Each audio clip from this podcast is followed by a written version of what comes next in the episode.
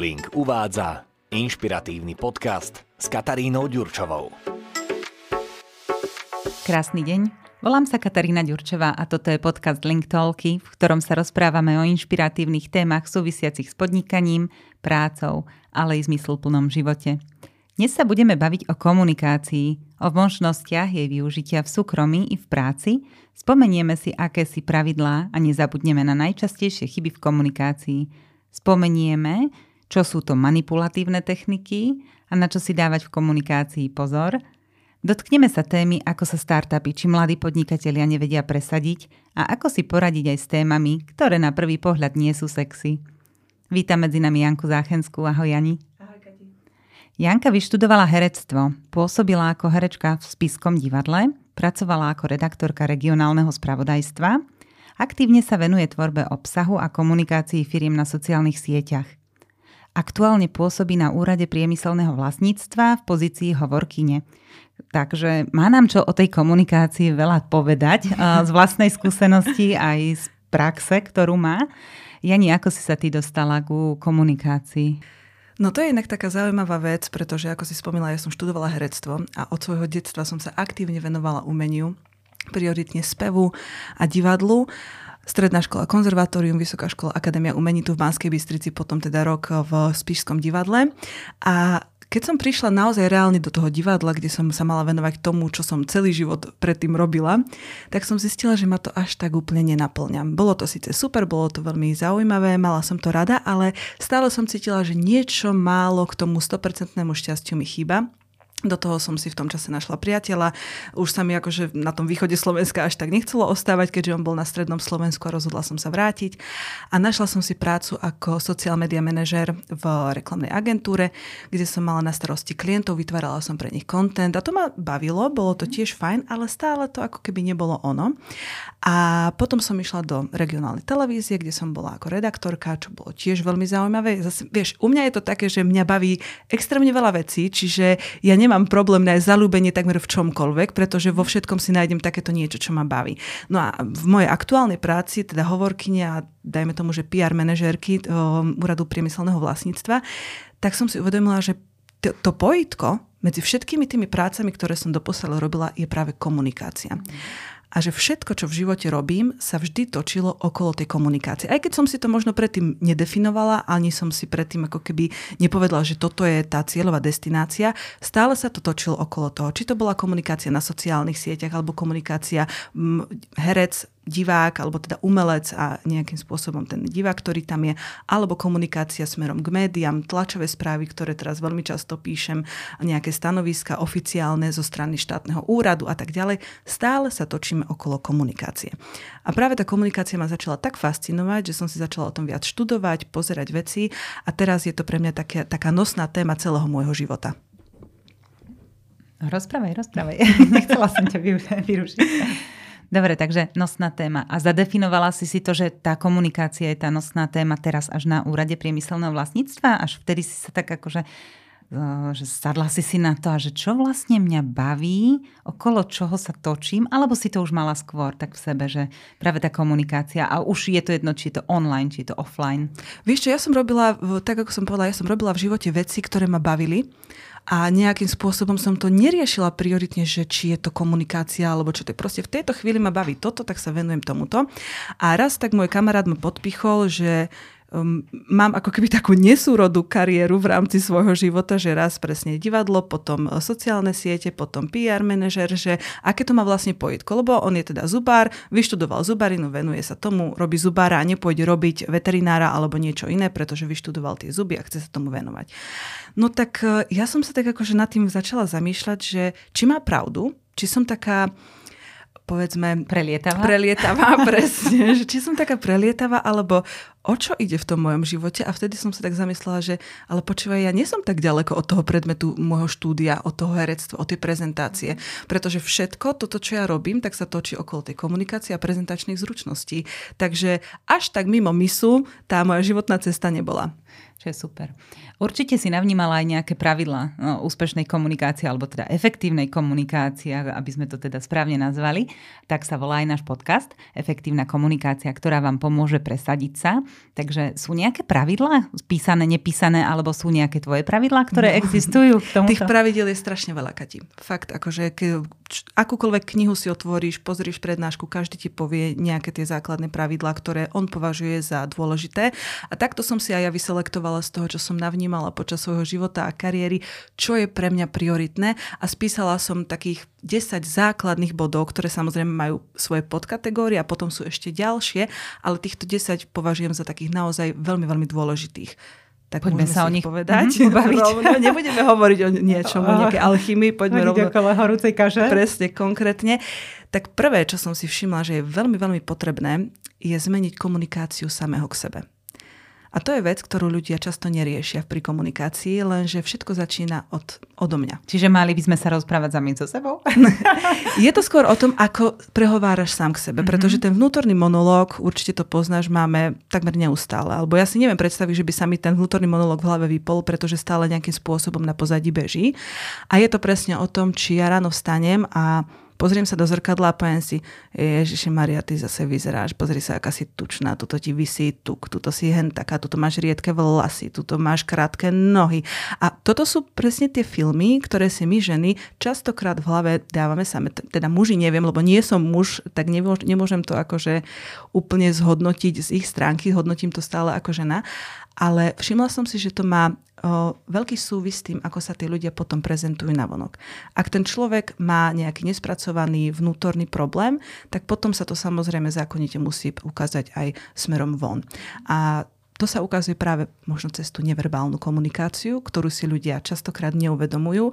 A ja už teraz tým, že to veľmi dlho pozorujem, vidím napríklad podľa toho, ako ten človek sedí, ako sa cíti. Ja viem zadefinovať.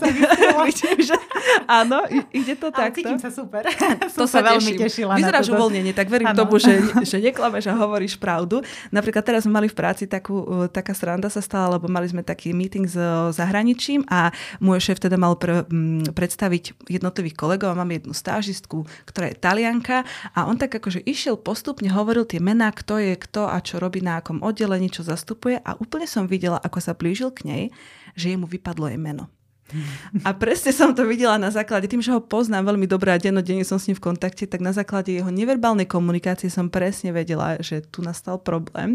Akurát som ho už nemala ako zachrániť, lebo som sedela aj ja zrovna vedľa nej a nemala som mu ako naznačiť, ako sa teda volá, a naozaj to meno ani nepovedal. A ja som to vedela už minútu predtým, než k, tej, než k tomu celému došlo, lebo som si všimala jeho, telo, jeho signály tela a videla som, že začína sa trošku potiť, je nervózny, uh, začína robiť presne viac to mm, um, mm, hľadá čas, dáva si čas, ale a čo v tom prípade to treba urobiť? Zastaviť sa? Alebo ja si myslím, že je dobré aj priznať chybu. Ako Akurát že... som to išla povedať. No, podľa mňa je najlepšie priznať chybu. Jednoducho tá autentickosť je vo všetkom. Úplne stačilo, keby povedal, veľmi sa ospravedlňujem, vypadlo mi meno, môžete mi pomôcť. Hej. Bolo by to úplne v poriadku. Je tam krátko, je to automatika, že to sa nám stane, hej, presne že tak. Nepoužívame ho dennodenne, tak treba si priznať. Presne tak. A teraz, to som už teraz akože odklonila sa úplne od toho prvopočiatku, čo som chcela, ale základom je jednoducho tá komunikácia samého k sebe. Nemôžem ja pôsobiť sebavedomo, keď idem prehovárať niekde na stage, mám nejakú prezentáciu, pokiaľ ja si minútu predtým poviem, že som úplne na nič a som zbytočný človek, ktorý je škaredý, ne, neúspešný a tak ďalej. Takýmto spôsobom sa asi na tom stage nebudem cítiť sama komfortne, a keď sa tam nebudem cítiť komfortne ja, nebudú, nebudú sa tak cítiť ani ľudia, ktorí ma budú počúvať, pretože budú zo mňa cítiť ten vnútorný mm-hmm. rozpor. To naladenie je určite dôležité, ale za mňa určite, a to máš to v pravidlách, lebo som ich videla, ak netušíme, čo ideme rozprávať, tak sa nám ťažko nejak robí tak prezentácia, že som sám sebou, keď točíme o ničom. Nemá to obsah a vidíme aj na publiku, že tá spätná väzba neprichádza taká, ako by sme očakávali. A potom sa už aj my zneistíme a už to nie je ono. Je to takto, publikum ti to dá pocítiť naozaj v sekunde. Ja mám bohaté skúsenosti, lebo vravím, ja som od šiestich rokov takmer dennodenne stála vždy na javisku. A ja už mám veľmi dobrý odhad na to, čo a ako pôsobí na publikum.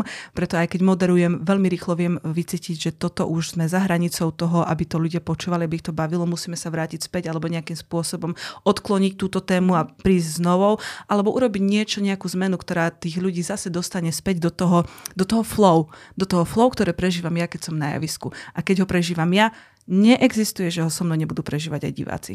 No, to je skvelé. Poďme sa pohnúť k ďalšiemu pravidlu. Presne tak, to sme sa teda veľmi zabrzdili hneď pri prvom, ale toto prvé je extrémne podstatné. Druhé pravidlo, byť v prítomnom okamihu.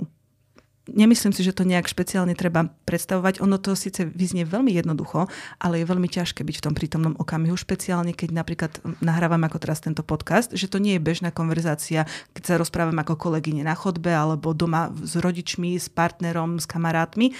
Vtedy sme v tom bežnom okamihu, pretože riešime normálne témy, ktoré sú nám blízke, ale ako náhle sa máme niekde odprezentovať, my naozaj musíme byť ponorení v tom, čo sa deje tu a teraz a neodchádzať z toho. A je to veľmi ťažké, napríklad keď človek prezentuje alebo prezentuje samého seba.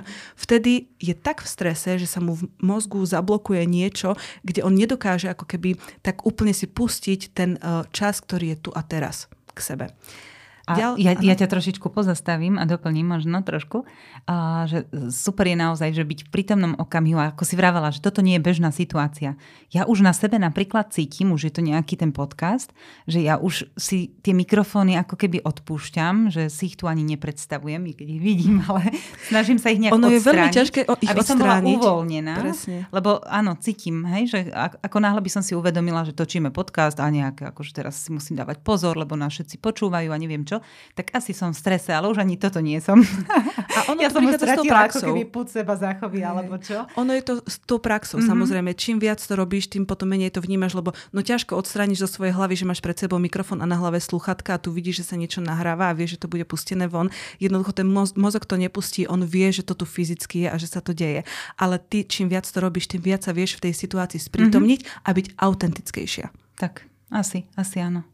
Dobre, tretie pravidlo. Tretie pravidlo, rovnováha medzi počúvaním a rozprávaním. Pretože kto sa pýta, ten velí. A to je veľmi dôležité, keď ľudia robia rozhovory, ja napríklad keď moderujem a tam je tá uh, konverzácia jednostranná, pretože ty kladieš otázky a druhý človek ti iba odpovedá. A musíš to urobiť takou formou, aby to bolo zaujímavé, pútavé a aby si nechala si toho človeka vyniknúť, ale aby si si aj ty ako moderátor zachovala nejakú svoju vlastnú integritu. To je veľmi podstatné. Špeciálne pri small talku, keď človek sa snaží niečo pýtať a vyvíjať nejakú konverzáciu, nejakú aktivitu v rámci tej konverzácie, tak si treba dávať pozor, aby sme len nekládli otázky a aby to bol taký, taký vzájomný mix toho, že ja sa pýtam, potom odpovedám a tak ďalej, pretože keď sa pýtaš a dostávaš iba odpovede, tak to môže častokrát vyzerať ako výsluch a to nechceme. Presne, presne, presne to som chcela povedať, že aby sa aj ten druhý cítil príjemne, príjemne že nie je na výsluchu, tak. Ale že aj ja dávam do toho nejakú interakciu a že s ním nejakým spôsobom máme tému, ktorú môžeme rozvíjať. Áno, a s týmto veľmi úzko súvisí bod štyri, alebo pravidlo číslo štyri a to je úprimný záujem. A ten veľmi ťažko nafejkuješ. To akože naozaj, ak ťa niečo nezaujíma, tak veľmi ťažko sa dá prepomôcť a tváriť sa, že ťa to zaujíma. Ale ja napríklad, a to je tiež jedno z tých pravidiel, vlastne hneď ďalšie, piaté, že ku každej konverzácii pristupujem ako k možnosti naučiť sa niečo nové. Každý človek, ktorý, s ktorým sa rozprávam, tak vždy ma zaujíma, pretože naozaj, naozaj každý človek má niečo zaujímavé, špeciálne na sebe, čo mi vie niečo odovzdať. Viem sa od neho niečo naučiť, viem ho spoznať minimálne ako osobnosť človeka, ako profesionála, vie mi to pomôcť v súkromnom živote, v biznise, v niečom, ale prichádzam do toho rozhovoru s otvorenou mysľou a snažím sa na toho človeka pozerať, čo mi môžeš odovzdať. Mm-hmm. Nepristupujem do tej konverzácie s tým, že no povedz, aby som ti mohla oponovať. Toto je už prístup od začiatku veľmi, veľmi zlý, ktorý blokuje tú plynulosť tej konverzácie ako takej. To ten druhý vycíti. Áno, máš, máš pravdu. Ja vlastne, keď sa tiež rozprávam, tak ja, ja hľadám na tom druhom, že čo vie ponúknuť svetu, čo je to dobre v ňom, aby som to mohla prezentovať ďalej a ukázať ďalším a networkovať ich a prepájať. Čiže áno, tak, tak, také skúmanie. Keď si zoberieš, mm-hmm. ako sme sa spoznali. Mm-hmm. Ty si prišla vlastne na jednu našu akciu, ktorú som ja moderovala a potom sme tak nejako plynulo počas small talku. Sme si boli sympatické, evidentne, prišli sme k sebe, začali sme sa rozprávať a pozri sa, kde sme dnes. Hej? Že naozaj otvorilo to možnosť aj mne, aj tebe nejakým spôsobom brať vzájomne od seba inšpiráciu a to práve preto, lebo obidve sme v tom čase, keď sme sa spolu rozha- rozprávali, pristupovali k tej konverzácii veľmi otvorene a z teba to aj ja cítim, že ty si naozaj človek, ktorý je presne na tejto vlne, že rád si ľudí vypočuje, pretože ho ľudia úprimne zaujímajú. Mňa až fascinujú niekedy naozaj. Tak to samozrejme. Niektorí pozitívne, niektorí negatívne. Zase môže ťa fascinovať ľudia v rôznom ano, smere. Áno, môžu. Ale tá fascinácia je veľmi, veľmi dôležitá. Skutočne za tým často človek hľadá, že prečo si tento človek tak neverí, keď je taký úžasný, hej, alebo má svetu čo ponúknuť. Že škoda, že nepristúpi k pravidlu číslo jedna a ne, nerieši v sebe tie svoje strachy a tie svoje nejaké bloky. Uh, nena, nepreprogramuje sa vyslovene, lebo to sa dá. Aj my máme dá v sebe nejaký softvér. A, a proste nie je šťastný, hej, a nie je sám sebou. A najhoršie na tom vieš, čo, Kati, že pokiaľ to ten človek nevyrieši, tak život mu bude stále hádzať tie polená pod nohy. Pretože to je, život funguje ako škola. Ak sa nenaučíš abecedu a počítať, dajme tomu do desať, tak nemôžeš ísť do druhého ročníka. A takto, ja som to mala tiež vo svojom živote, že som mala také veľmi zlé obdobie, kedy sa mi nič nedarilo, bola som bez práce, bola som frustrovaná, mala som nejaké osobné problémy a tak ďalej.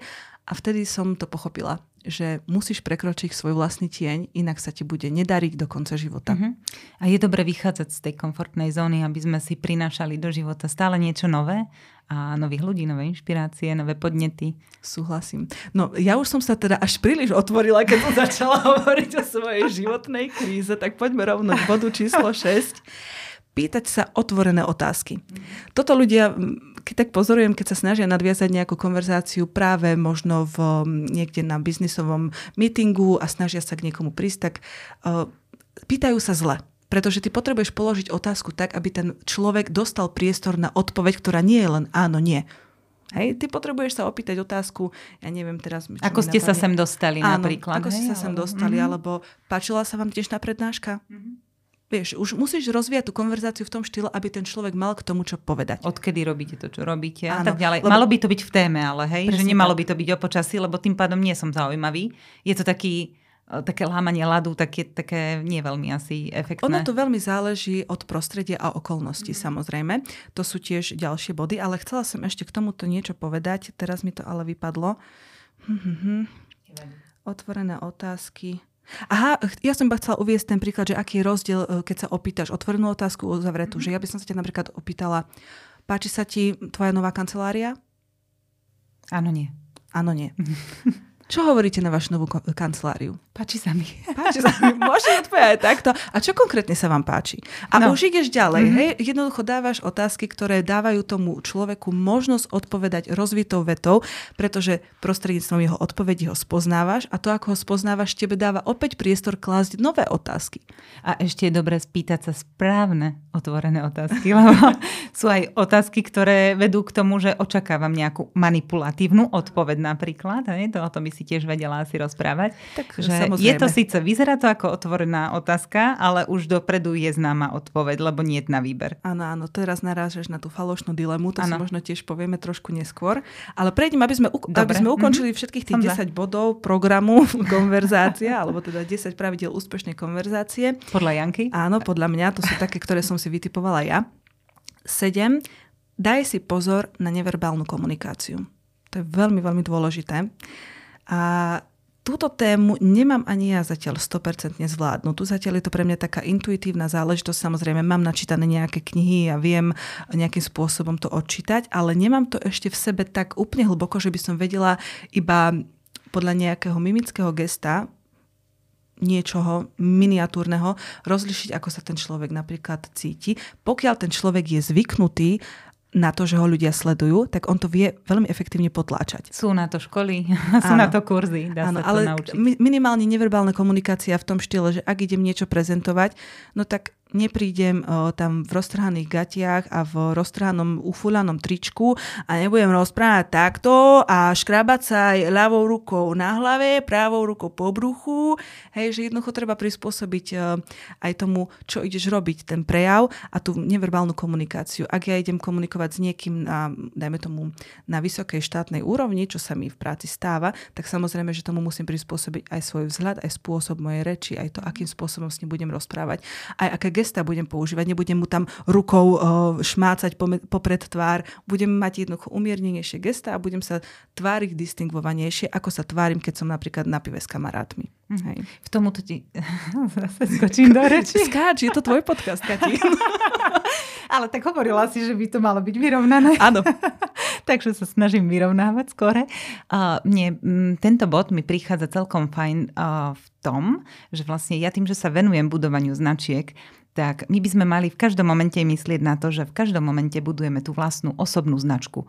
A aj keď sme uvoľnení, tak nemali by sme pôsobiť nejak veľmi roztržito alebo nejak gažovsky, alebo už neviem, ako to prirovnať, ale proste uvedomovať si, že v akejkoľvek chvíli, či už v obchode, keď púšťame niekoho pred seba alebo niekomu vynadáme, že vás predbehol, je to, je to proste naša osobná značka. My to nie je len, že ten človek si nás všimne alebo zapamätá, nás si všíma okolie a pozorovatelia, ktorí sú naokolo a ktorí, ktorí na budúce, keď sa s nimi stretneme a budeme niečo riešiť, tak už nás budú mať nejakým spôsobom zaškatulkovaných. Hej? To si trafila teraz klinec po hlavičke, pretože presne tak toto je.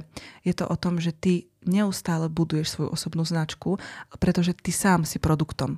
A pokiaľ sa budem ja naozaj správať v obchode k niekomu ako despotická, napadlo mi škaredé slovo, ktoré nepoviem, despotická zlá žena, mm-hmm. tak potom sa s tým človekom môžem raz stretnúť na nejakom business meetingu a on si povie, a táto sa tu v tomto kostýmčeku na čo hrá? Veď minulo tam to zhúkala moje dieťa medzi regálmi a, a tak ďalej. Mm-hmm. Čiže treba na to myslieť, aký imidž si chcem vytvárať, pretože ten imidž si vytvárame naozaj dvadsaťštyri sedem.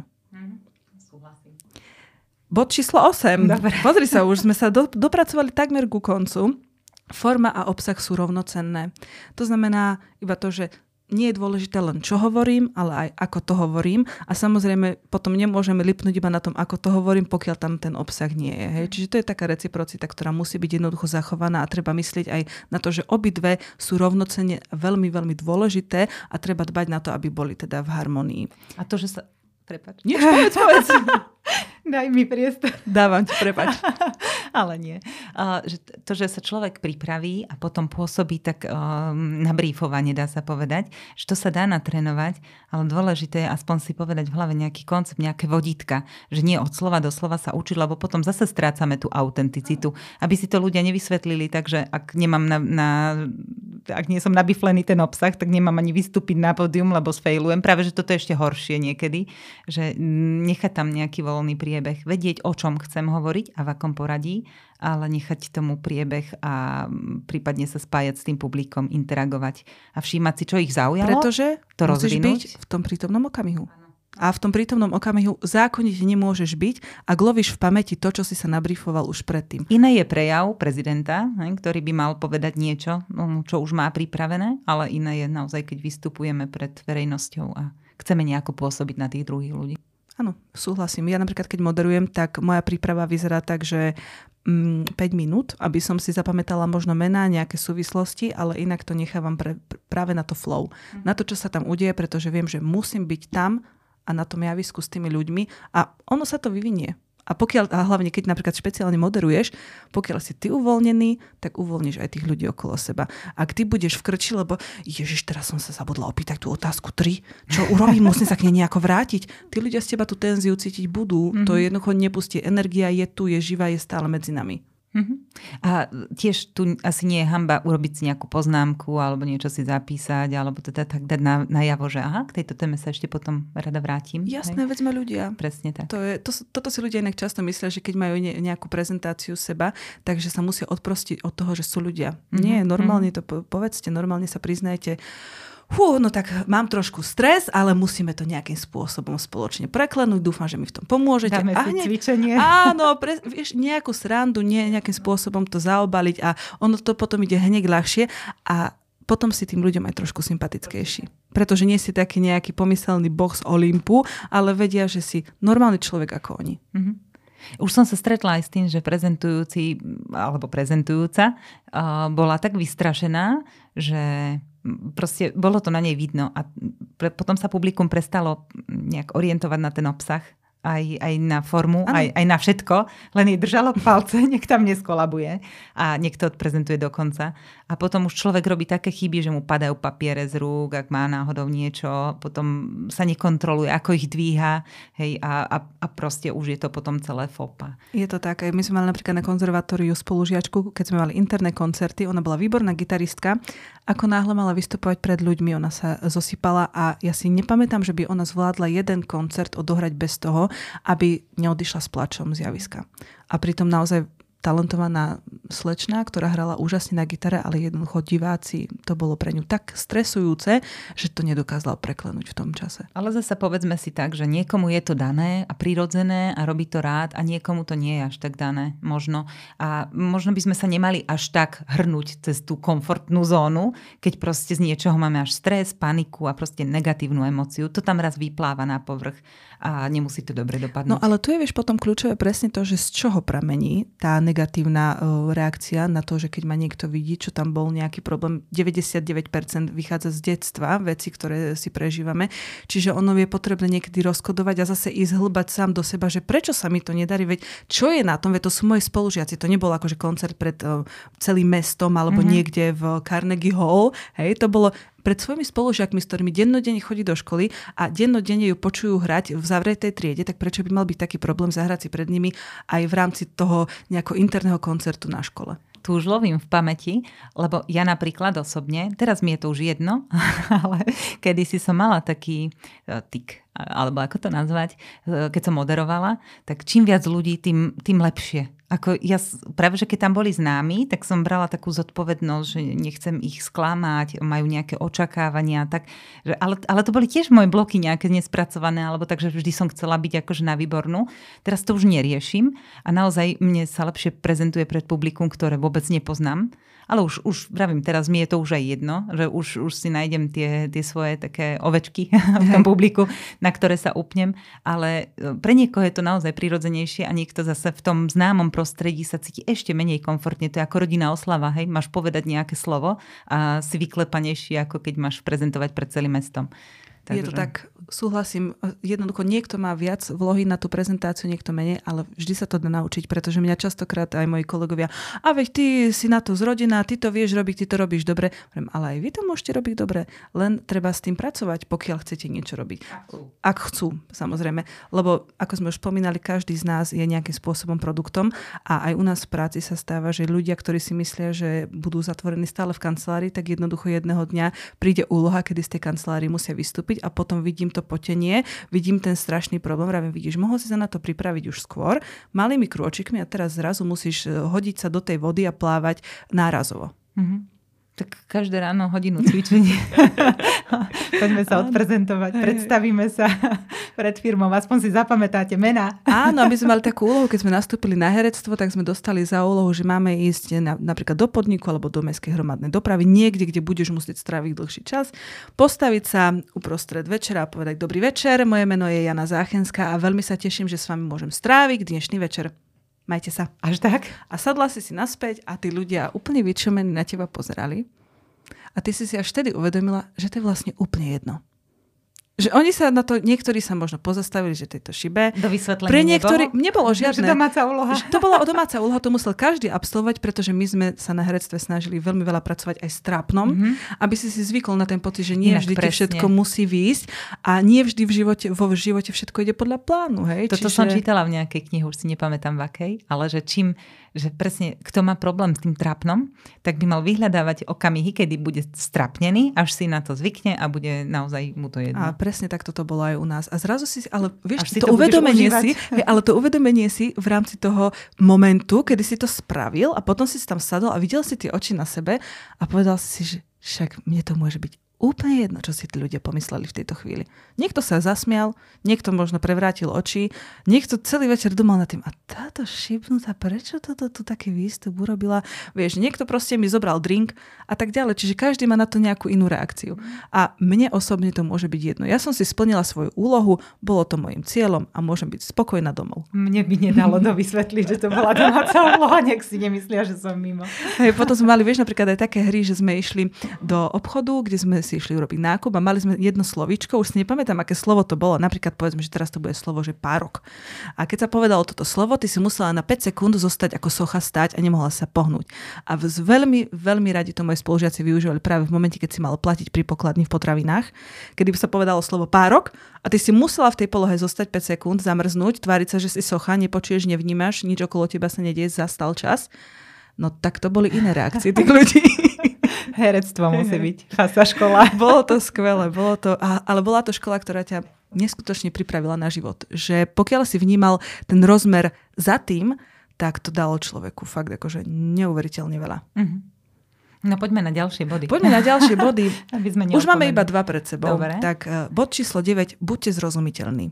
To znie inak úplne elementárne, že to je naozaj veľmi, veľmi jednoduché, ale ľudia, ktorí sú zahlbení do problematiky, napríklad presne častokrát to mám so startupistami alebo s vedcami, s ktorými sa stretávam skrz práce, že oni vyvíjajú nejaký produkt, ktorý je inovatívny, zaujímavý, skvelý, naozaj vie poskytnúť svetu niečo viac, niečo zaujímavé, nové, lepšie, ale oni to nevedia odprezentovať tak, aby to človek, bežný človek pochopil.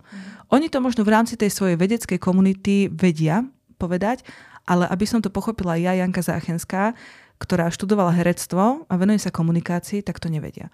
Lenže oni ten produkt chcú predať podnikateľom alebo ľuďom, ktorí o tom produkte potrebujú vedieť informácie, ktorým budú rozumieť. Pretože načo nám je produkt, ktorý niekto povedal, že je super, ale ja neviem, čo to je. A potom je tam problém presne s tým, že nemajú, nevedia nájsť niekoho, kto im to zafinancuje, nevedia nájsť ako keby toho koncového užívateľa, pretože nevedia byť zrozumiteľní. A to je veľmi, veľmi podstatné. Usmievam sa. Našli sme dieru na trhu. Teda, ak má niekto pocit, že dokáže preklenúť tú bariéru medzi človekom, ktorý niečo prezentuje a tým zrozumiteľnom, tak nech sa hlási. Lebo ako, ja si myslím, ako z našej praxe, stretávame sa s podnikateľmi, tiež riešime, mentorujeme rôzne podnikateľské príbehy a rôzne projekty a produkty. A my to vidíme sami na sebe, že nám tí ľudia niekedy nerozumejú. Automaticky vieme, že treba zmeniť retoriku a, a každý má úplne inú prax aj v tom živote. Niekto rozumie nejakým pojmom, niekto im nerozumie, lebo predsa len je to taká špecializácia úzka. A hlavne aj vieš týmito dnešnými anglickými výrazmi, no. Kedy proste všetko je content a tak ďalej a ká pé í, proste človek, ktorý sa nepohybuje mm-hmm. v biznise, tak tomu naozaj nemá, nemá ako rozumieť. My sme sa už naučili šťuchať jeden do druhého alebo potom ospravedlniť sa a dovysvetliť za toho druhého, hej, za kolegu, kolegyňu, to je jedno. Že uh, už si dávame my navzájom taký feedback, aby sme sa naučili to správne prezentovať a aby nám ľudia rozumeli naozaj. Ale naozaj je to problém, že keď uh, tvoríš nejaké texty na web alebo čokoľvek chceš odprezentovať zrozumiteľne, tak ako spraviť to jadro, tú podstatu vytiahnuť z toho a ešte aby to pochopila tá väčšina, teda všetci, tak je teda kumšt. A to inak zabrať. Ja si myslím, že v tomto som veľmi dobrá. Zistila som to vo svojej aktuálnej práci, lebo tam som teda prišla, je to úrad priemyselného vlastníctva, ktorý rieši patenty, užitkové vzory, ochranné známky, dizajny. A tiež, keď som išla teda umelecky podkutá do tohto prostredia inovácií, technických záležitostí, tak sama som z toho bola taká, že pani Bože, čo tam ja budem robiť? Vieš, veď ja tomu vôbec nerozumiem. A prišla som, a u nás na Facebooku bolo v tom čase okolo tisícsto sledovať ktorí boli zastabilizovaní naozaj že roky. Roky sa to nikam nehýbalo, nevedeli to jedno, nedalo sa s tým nič robiť. Bolo mi to tak aj odprezentované, že to už my proste roky takto máme a, a nevieme s tým nejakým spôsobom pohnúť. No a ja som prišla a pozrela som sa na to presne nie ako odborník, ako ten patenťák, ktorý celý život sa venuje tým patentom, ale ako človek, ktorý vyštudoval herectvo, robil sociálne siete a venuje sa tej komunikácii a zrazu som sa na to pozrela inak a čuduj sa svete, za rok som vybudovala Facebook, ktorý má takmer sedemtisíc sledovateľov stabilných, ktorí neodchádzajú, ktorí stále postupne organicky rastú a je to práve preto, že zrazu ten profil začal byť zrozumiteľný, jednoduchý a ľahký pre bežného človeka. Čiže to je naozaj, ono to urobí hrozne, hrozne veľa, keď začnete byť zrazu zrozumiteľný. Len musíte odhaliť to, že nie ste zrozumiteľní. Pretože presne tí vedci, inovátori, startupisti si myslia, že oni sú zrozumiteľní, mm-hmm. ale nie sú. A čo sa dá pre to urobiť? Ako existujú tých desať pravidiel, ktoré si hovoríme, ale aj zrozumiteľnosť má nejaké jasné pravidlo, možno, že čo najmenej obsahu tam dať, snažiť sa priznať jadro vecí, používať naozaj zrozumiteľné výrazy, dať si to prípadne niekomu odkontrolovať, či tomu rozumie, používať krátke vety. Sú tam tiež nejaké vodítka, ako je, spraviť taký post? Tam je najväčší problém v tom, že ty, keď si v tom nevieš rozmýšľať, ako sa hovorí u nás na Podpolani, out of the box. Že ty si v, tom, v tej problematike tak pohrúžený, že nevieš si predstaviť, čomu ten bežný človek nemôže rozumieť. Ak máš, ak ti na tom naozaj záleží, tak je veľmi dobré zavolať si niek- nejakého externistu, napríklad mňa, ktorý sa na to pozrie out of the box. Páči sa mi to Podpoľanie pri tom. Akože neviem naozaj, aký slovenský výraz by som k tomuto vedela, Nie, dobre, dobre si vedela to nájsť, ale vtedy je dôležité zavolať si niekoho externého. Poprosiť svoje dieťa, svoju ženu, svoju kamarátku, ktorá sa venuje niečomu úplne inému, že poď mi povedať, čo si o tomto myslíš, rozumieš tomu, nerozumieš tomu, a budeme hľadať tú cestu dovtedy, kým tomu nebudeš rozumieť. Ja som teraz o tom robila aj také video na svojej sociálnej siete, že spíšte si, ako prezentujete svoj produkt. Napíšte si všetko, čo o ňom hovoríte. A teraz to zjednodušte. Máte? Dobre. Teraz to znovu zjednodušte a znovu a znovu a znovu, kým vám nezostanú dve vety. Dve vety, ktoré keď poviete päťročnému dieťaťu, tak to pochopí. A vtedy to máte. Áno, znie to možno zvláštne, primitívne, ale tak to je. Pretože ja keď niečomu nerozumiem, ja tomu nebudem venovať pozornosť. Potom je ešte jedno pravidlo. Keď sa tie dve vety konečne nájdu, tak si ich zapamätajte. Áno, to je inak veľmi dobre mať to na tom papieri, lebo potom ty na niečo úžasné prídeš a zrazu zistíš o päť minút, že no a čo to bolo, ja som to zabudla. No, lebo keď teraz to hovoríš, tak presne, ja som k tomuto dospela. Že som konečne vysvetlila mojim deťom, čo robím, a už som si tak fixovala, fixovala, že dobre, tak toto budem vysvetľovať všade. A teraz, keď si to povedala, tak som zabudla, čo som... čo to bolo. Ale spýtam sa deti, možno si pamätajú, dúfajme, čo robí maminka. Dúfam, presne, inak to je dobrá otázka, že čo robí maminka, podľa mňa z toho musia byť v niektorých prípadoch veľmi zaujímavé odpovede. V takej škôlke urobiť prieskum. To by ma bavilo inak. A keď každý deň robíš niečo iné, tak tiež sú z toho dozmetení, čo je zasa môj prípad. Takže áno. Uh, no. Katka, ale neuveríš, blížme sa k poslednému bodu. Dovolila som si premostiť. Tak krásne si to pre... Lepšie by som to ani ja nepremostila. No vidíš, to, tie moderátorské gény stále vo mne nejako. Prepáč, že ti toto takýmto spôsobom uh, narúšam. Ak chceš mať nejakú inú dynamiku, kľudne povedz. Nie, nie, nie. Ale chcem to akože tak už si zotrieš, že to sme povedali a môžeme ísť na ďalšiu tému. A môžeme ísť, a môžeme, môžeme ísť na kávu alebo na ďalšiu tému, veď tak to je tiež cesta. No a teda tým posledným desiatým bodom, ktorý som ja zaradila do tých základných, je prispôsobiť sa prostrediu a okolnostiam. To znamená, už som to spomínala, aj ty si hovorila, že inak sa bude správať a inak bude komunikovať prezidentka, ktorá má čítať napríklad novoročný prejav, a inak sa budeš správať ty, keď si doma s manželom, a inak sa budeš správať, keď máš prezentáciu pred dôležitým klientom a tak ďalej a tak ďalej. To neznamená, to však neznamená, že nemáš byť autentická. Tá autenticita tam musí byť zachovaná, pretože dobrý rečník je vždy autentický a je vždy aj dôveryhodný. Hej? Čiže tam toto nemôže človek popierať, ale je podstatné prispôsobiť sa tomu, kde som a s kým som. Oblečením, správaním a aj komunikačným štýlom. Super, tak sme zvládli aspoň tých desať bodov. Môžeme si čiaročku, no, zvládli sme to. Keď už teraz to ukončíme, tak máme, máme to, čo sme potrebovali odkomunikovať. Ale mňa by ešte stále zaujímalo, dotkli sme sa tých startupov, mladých inovatívnych podnikateľov, ktorí pravdepodobne u vás riešia ochranné známky na svoje patenty, alebo... Oni riešia buď ochranné známky, mm-hmm. alebo patenty, alebo áno, presne, užitkové vzory a dizajny. Tak, existuje nejaká rada, aby si s tým poradili sami?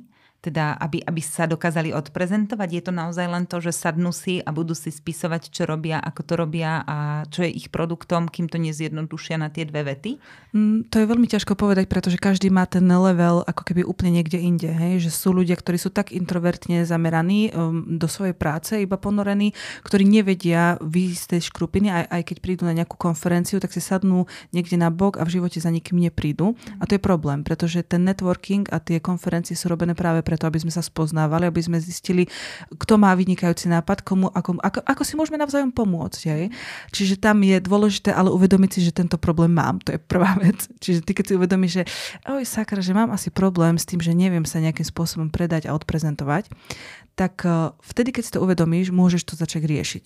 Hej. A dá sa to riešiť tým, že si zoberiem niekoho, kto s tým problém nemá a popri ňom sa zväziem, naučím sa, hej? Alebo osmelím sa. Môžeš to urobiť aj tak, alebo môžeš to urobiť tak, že zavoláš mne a ja ti pomôžem s tým, aby si sa naučil, lebo vieš, ako to je. Nauč človeka chytať rybu a nakrmíš ho na celý život. Mhm. Čiže ono to je aj o tom, že ak nechceš, koho budeš prosiť, to je ako mami, mami, išla by si so mnou k zubárovi, lebo ja sa strašne bojím. Ale zasa nemôžeš byť všade. No. Preto vravím, že asi lepšie potom, ak nie si po ruke, alebo teda nie je niekto. Ale ideálne mať naozaj niekoho, kto to rád robí, kto je v tom doma a všímať si, ako to robí, čo robí, čo sa pýta, ako networkuje, čo rozvíja, aké témy a tak ano, ďalej. A cvičenie robí majstra. Uh-huh. To je presne to, čo sme sa rozprávali na začiatku, že keď to robíš prvýkrát, ide to ťažko. Je to kostrbaté, máš pocit, že toto mi nikdy nepôjde, som v tom zlý a tak ďalej. Ale čím viac to budeš robiť, tým viac ti to príde prírodzené. Uh-huh. Teraz mi príde celkom vhod um, načrtnú tému verbálna versus neverbálna komunikácia, lebo ak už som nesmelá a idem networkovať, tak aké gestá, alebo aké, si vravela síce, že toto je ešte téma, ktorú sa snažíš uchopiť vo väčšom, ale už určite máš navnímané nejaké základné prvky, napríklad preloženie rúk, hej, že neprístupnosť, alebo ja neviem, že začnem sa oškrabávať, alebo ono niečo. Ono sa to dá definovať o, takým ako keby základným pojmom, že o, ľudia sa v priestore buď rozpínajú, alebo uzatvárajú. A to sú presne tie uzatváracie gestá, ako si spomenula, keď si niekto prekríži ruky pred telom, prekríži si nohy a snaží sa ako keby v tom priestore stratiť. Vtedy vie, že ten človek sa naozaj necíti komfortne, pretože evidentne tam nechce byť, evidentne má nejaký problém. Zase opačný prípad sú častokrát ľudia, ktorí prídu so širokým hrudníkom, robia veľké gestá, smejú sa na hlas, je ich plná miestnosť. Proste to chcú, tí ľudia chcú byť stredobodom pozornosti, hej. Samozrejme nie je dobrý ani jeden, ani druhý extrém a treba nájsť nejaký ten zdravý balans, prispôsobiť veľkosť, gest, mimiku, aj, aj to, iba to telo. Tam stačí napríklad iba to, akým spôsobom vojdeš do miestnosti. Či vojdeš zhrbená, ustrachaná, pozeráš zo strany na stranu, ako keby mal z niektorej strany výjsť niekto, kto ti ide ublížiť, že naozaj ten strach z teba je cítiť tak, a vyzerá, že sa ideš rozsypať, no kto by sa chcel s tebou rozprávať potom? Jedine ak, že joj, moja zlata, zabludila si, zavoláme záchranku, alebo čo, deje sa s tebou niečo? Hej, v takomto kontexte áno. Ale ty, ak ideš odprezentovať svoj projekt, tak nemôžeš vyzerať, že o päť minút tu odpadneš a bude ťa treba zachraňovať, lebo jednoducho ideš skolabovať z toho, v akom si strese. A samozrejme nie je ani dobré, keď prídeš ha, a som tu, a teraz ma počúvajte, toto je môj projektíček a budete vyrobiť to, čo ja chcem. Hej? To tiež nie je dobré. Áno. A automaticky takýto človek nám nejakým spôsobom príde nepríjemný a je to také, ono častokrát to samozrejme aj niečo zakrýva, ale je to presne o tom rozpínaní sa v priestore a tom strácaní sa v ňom. Mm-hmm. Super. Um, dotkli sme sa témy networkingu. Možno ešte, ak teda niekto sa chystá na nejaký network, alebo teda sme ho nakopli a inšpirovali, že by nebolo zle ísť medzi ľudí a trošku navnímať, ako sa veci majú a odprezentovať seba, či svoj projekt, produkt. Uh, sú nejaké základné pravidlá, už keď sme pri tých pravidlách a máme ich takto v láske, uh, že na čo sa treba pripraviť, nejakú takú krátku prezentáciu, teda do koľkých sekúnd sa zmestiť, alebo ako, ako sa teda nastaviť. Tak ono je to samozrejme o tom prvom dojme častokrát a ten prvý dojem dvakrát veľmi neurobíš, takže je dobré mať nacvičené alebo nacvičené. Je dobré vedieť, čo chcem ísť odprezentovať, ako to chcem odprezentovať, aby sa nestalo, že prídeš niekde naozaj na konferenciu a zrazu sa ťa niekto opýta, čo vy vlastne robíte? Um, no viete, ja ako tak um, sedím za stolom a ťukam do počítača a občas um, akože idem aj na takéto konferencie, lebo ma poslal šéf. Hej, toto asi nie je prezentácia, ktorá toho človeka zaujme a si povie, že no tak ďakujem pekne, idem odum dál. Hej? Je dobré si to natrénovať napríklad pred zrkadlom, aby som videla, ako sa pri tom tvárim, alebo ako pri tom gestikulujem, akú mám mimiku, alebo, alebo to môže uškodiť. To strašne záleží od každého. A vieš, to, to je proste, každý sme individualita a každý má k sebe nejakú tú inú cestu. Pre niekoho by to bolo super, lebo by vedel zreflektovať presne to, ako sa tvári, čo robí zle a tak ďalej. A niekoho to bude frustrovať, pretože zrazu sa bude vidieť a povie, ježiš, to ja takto vyzerám, pritom, Páne Bože, ja už nikdy v živote nikde nejdem. Hej, čiže tam je to veľmi ťažké povedať, že o, urob to takto alebo urob to takto. Ale naozaj podstatné je mať to zadefinované a vedieť sa predstaviť a vedieť povedať, kto som, čo som, keď niekde prídem, podám niekomu ruku a to je inak.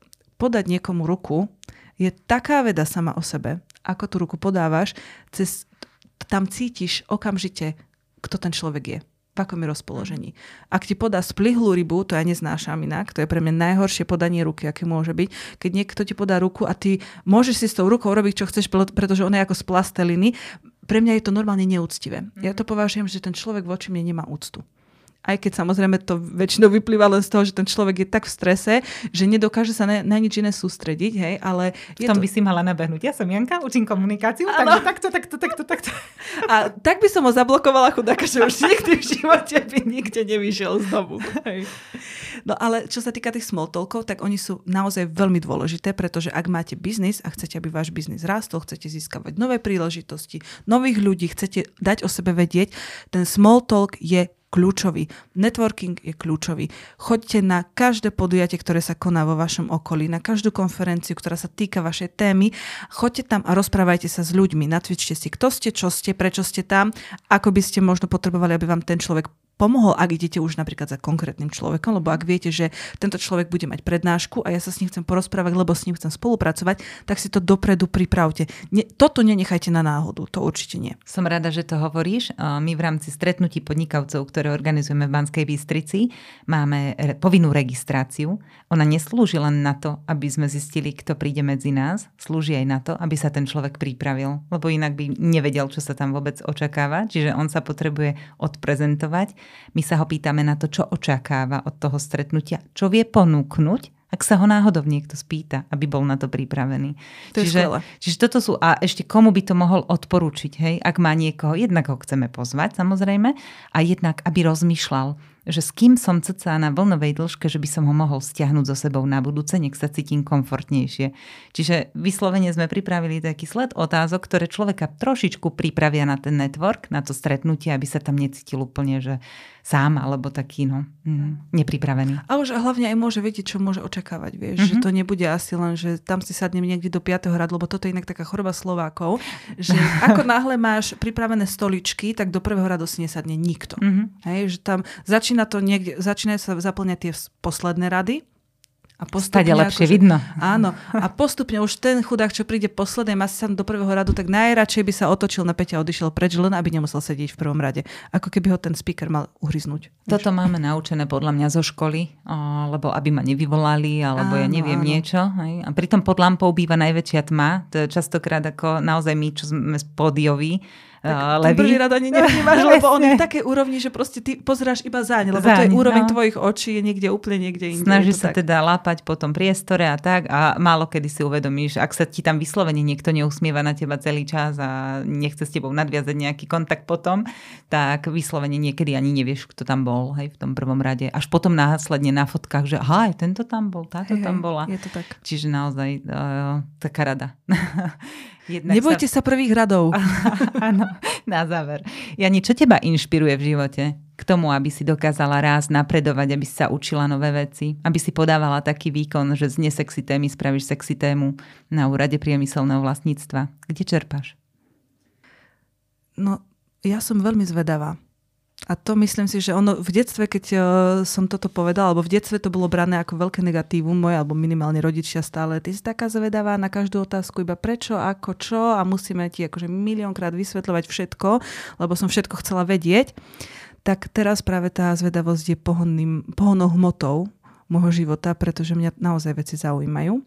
A ja strašne veľa čítam, veľmi rada počúvam podcasty, veľmi rada sa rozprávam s ľuďmi, pretože ma zaujímajú.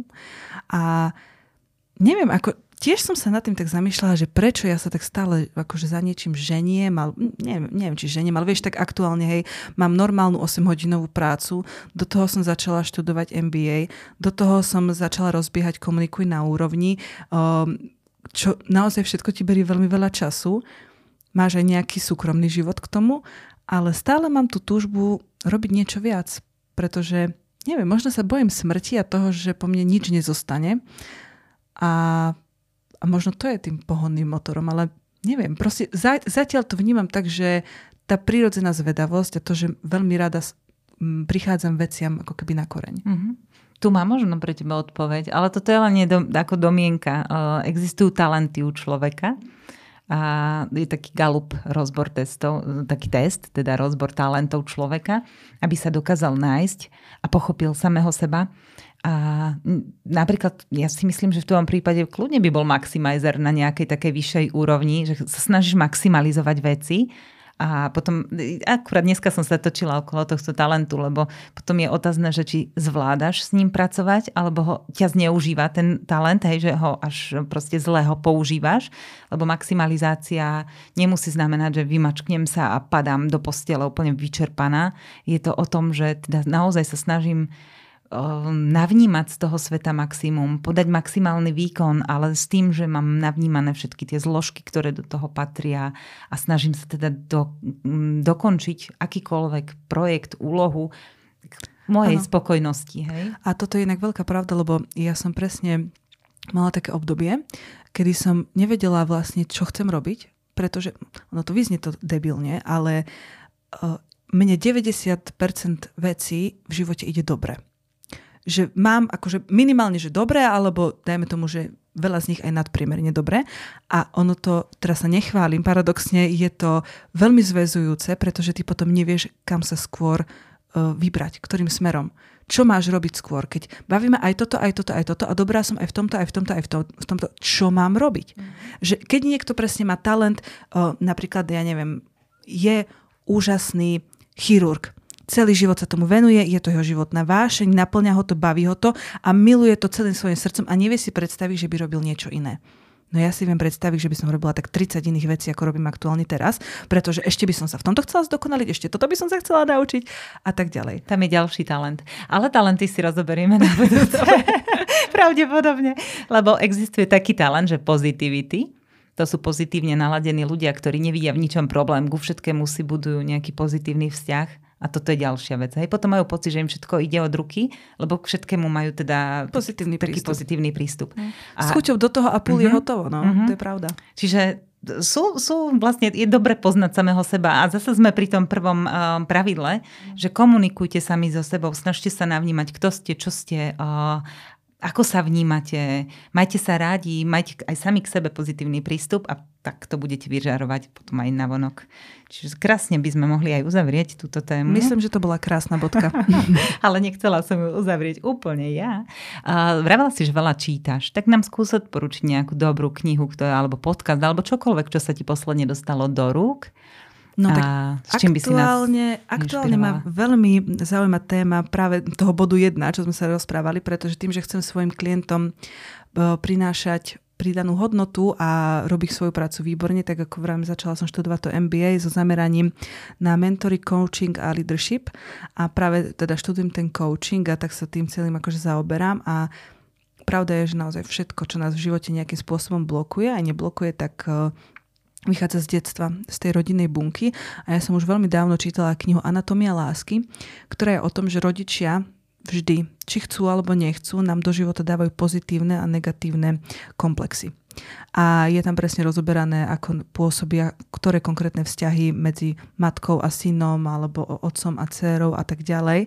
A to je veľmi zaujímavá kniha, ktorú si teraz idem určite ešte druhýkrát prečítať, pretože ja som ju čítala možno keď som mala sedemnásť osemnásť rokov a viem, že vtedy ma veľmi zaujala a teraz ju pochopím určite novým spôsobom, pretože už som o niekoľko pár rokov múdrejšia a bohatšia na životné skúsenosti, tak Anatomia lásky ma naozaj veľmi zaujala a to by som odporúčala každému, kto chce rozkodovať nejakým spôsobom, možno aj to, ako pristupuje k svojim deťom a prostredníctvom tej knihy určite rozkoduje aj nejaké vzťahy a komplexy, ktoré mu dali do života jeho rodičia zase na, na druhú stranu. Čiže to je jedna taká kniha, ktorá mi napadla ako úplne, úplne prvá. A posledná kniha, ktorú som si kúpila, ešte som ju nezačala čítať, iba tak akože som do nej nazerala a veľmi sa mi to pozdáva. Je to kniha Sila rozumu v bláznivej dobe a je to taký manuál kritického myslenia. Bo kritické myslenie, myslím si, že si všímame všetci, že v poslednom období je viac než potrebné ho kultivovať v našej spoločnosti, tak toto sú také dve, dajme tomu, možno odbornejšie. A samozrejme veľmi veľa kníh, ktoré ja čítam uh, ako beletriu a pre potešenie svojej duše, ale tiež sa prostredníctvom nich veľmi veľa učím. Že to nie je iba o tom, že to je nejaký príbeh, ale uh, dávajú mi veľmi široký kontext a náhľad na, dajme tomu, na dobu, na históriu, na vzťahy, na čokoľvek. Kritické myslenie je veľmi dobrá téma naozaj. Mali sme aj podcast Kritické myslenie v úvode, podcastov Link Talky. A spomínala si ešte podcasty. Je nejaký taký podcast, ktorý by si rada odporúčila? Podcasty, ktoré by som rada odporúčila, tak to inak teraz som ho akurát včera dopočúvala. A nie, že by som počúvala celý podcast ako Neruda Kasty, nepočúvam ich, ale ten, tohto jedného účastníka mi odporúčil môj kamarát a bol to coach Radek Ševčík. A časť s ním naozaj, ak máte záujem, vypočujte si to, pretože to je presne to, čo ja teraz aktuálne riešim. To, opäť o tom, ako nám z detstva vyplývajú nejaké bloky, ako cez psychosomatiku vieme riešiť veci. Ako napríklad, ľudia si často myslia, že myslenie ovplyvňuje telo, ale neuvedomujú si, ako telo ovplyvňuje myslenie. To je to, čo sme sa rozprávali, tá neverbálna komunikácia. Ak ja raz budem sedieť skľúčený, no tak asi ťažko sa budem cítiť vnútri šťastný. Ale ak sa nastavím, že no ale dnes idem byť šťastná, začnem sa usmievať, začnem sa tak jednoducho stavať k svojmu telu, tak ono postupne to vieš vyvolať, tento pocit sám v sebe. Sice umelo, ale vieš si ho privolať. Prostredníctvom iba toho tela. A toto v tom podcaste rozoberá, čiže túto jednu časť určite odporúčam, ostatné som nepočula, ale celkom rada počúvam Michala Trubana. On má podcast veľmi zaujímavý, biznisový. K nemu chodia naozaj tak akože aj veľké mená biznisové, z vedy, z výskumu, športovci, mentálni koučovia a tak ďalej. To si vždy veľmi rada vypočujem. Verím, že aj nás bude niekedy takto niekto odporúčať. Super. Všetky tipy dám do popisu podcastu. Toto bola Janka Záchenská a ja veľmi pekne ďakujem, Jani, za rozhovor, že si si našla čas a prišla medzi nás. Kati, ďakujem, bolo mi potešením. O tom, čo znamená komunikácia, aké sú jej pravidlá, aké sú jej možno verbálne, neverbálne možnosti, som sa rozprávala s vyštudovanou herečkou, bývalou redaktorkou regionálnej televízie a aktuálne pé er manažérkou Jankou Záchenskou. Ďakujem teda, že si prijala pozvanie, veľmi si to vážim, komunikujeme v podstate neustále a je to našou dennodennou súčasťou. Som rada, že sme mali možnosť zistiť, že aj o komunikácii sa dá otvorene komunikovať, aby som povedala, že bez prestávky, a vedeli by sme pokračovať. A teda získali sme aj nové poznatky o tom, ako ju vieme uplatniť v náš prospech. Verím, že sme našich poslucháčov, teda vás, opäť obohatili o nové poznatky a inšpirovali k novým komunikačným métam. Všetkým veľmi pekne ďakujem za pozornosť a teším sa na vás opäť na budúce. Ďakujem, že ste počúvali podcast Link Talky, inšpiratívny podcast o živote, podnikaní, ktorý vznikol v spolupráci s Link Banská Bystrica. Podcast Link Talky nájdete vo vašej obľúbenej podcastovej aplikácii, ale aj na webe zamestnanecká značka bodka es ká. Ak máte akékoľvek otázky alebo mi chcete napísať, poteším sa, ak tak urobíte napríklad na e-mail katarina bodka durcova zavináč aksim bodka es ká alebo prostredníctvom sociálnych sietí.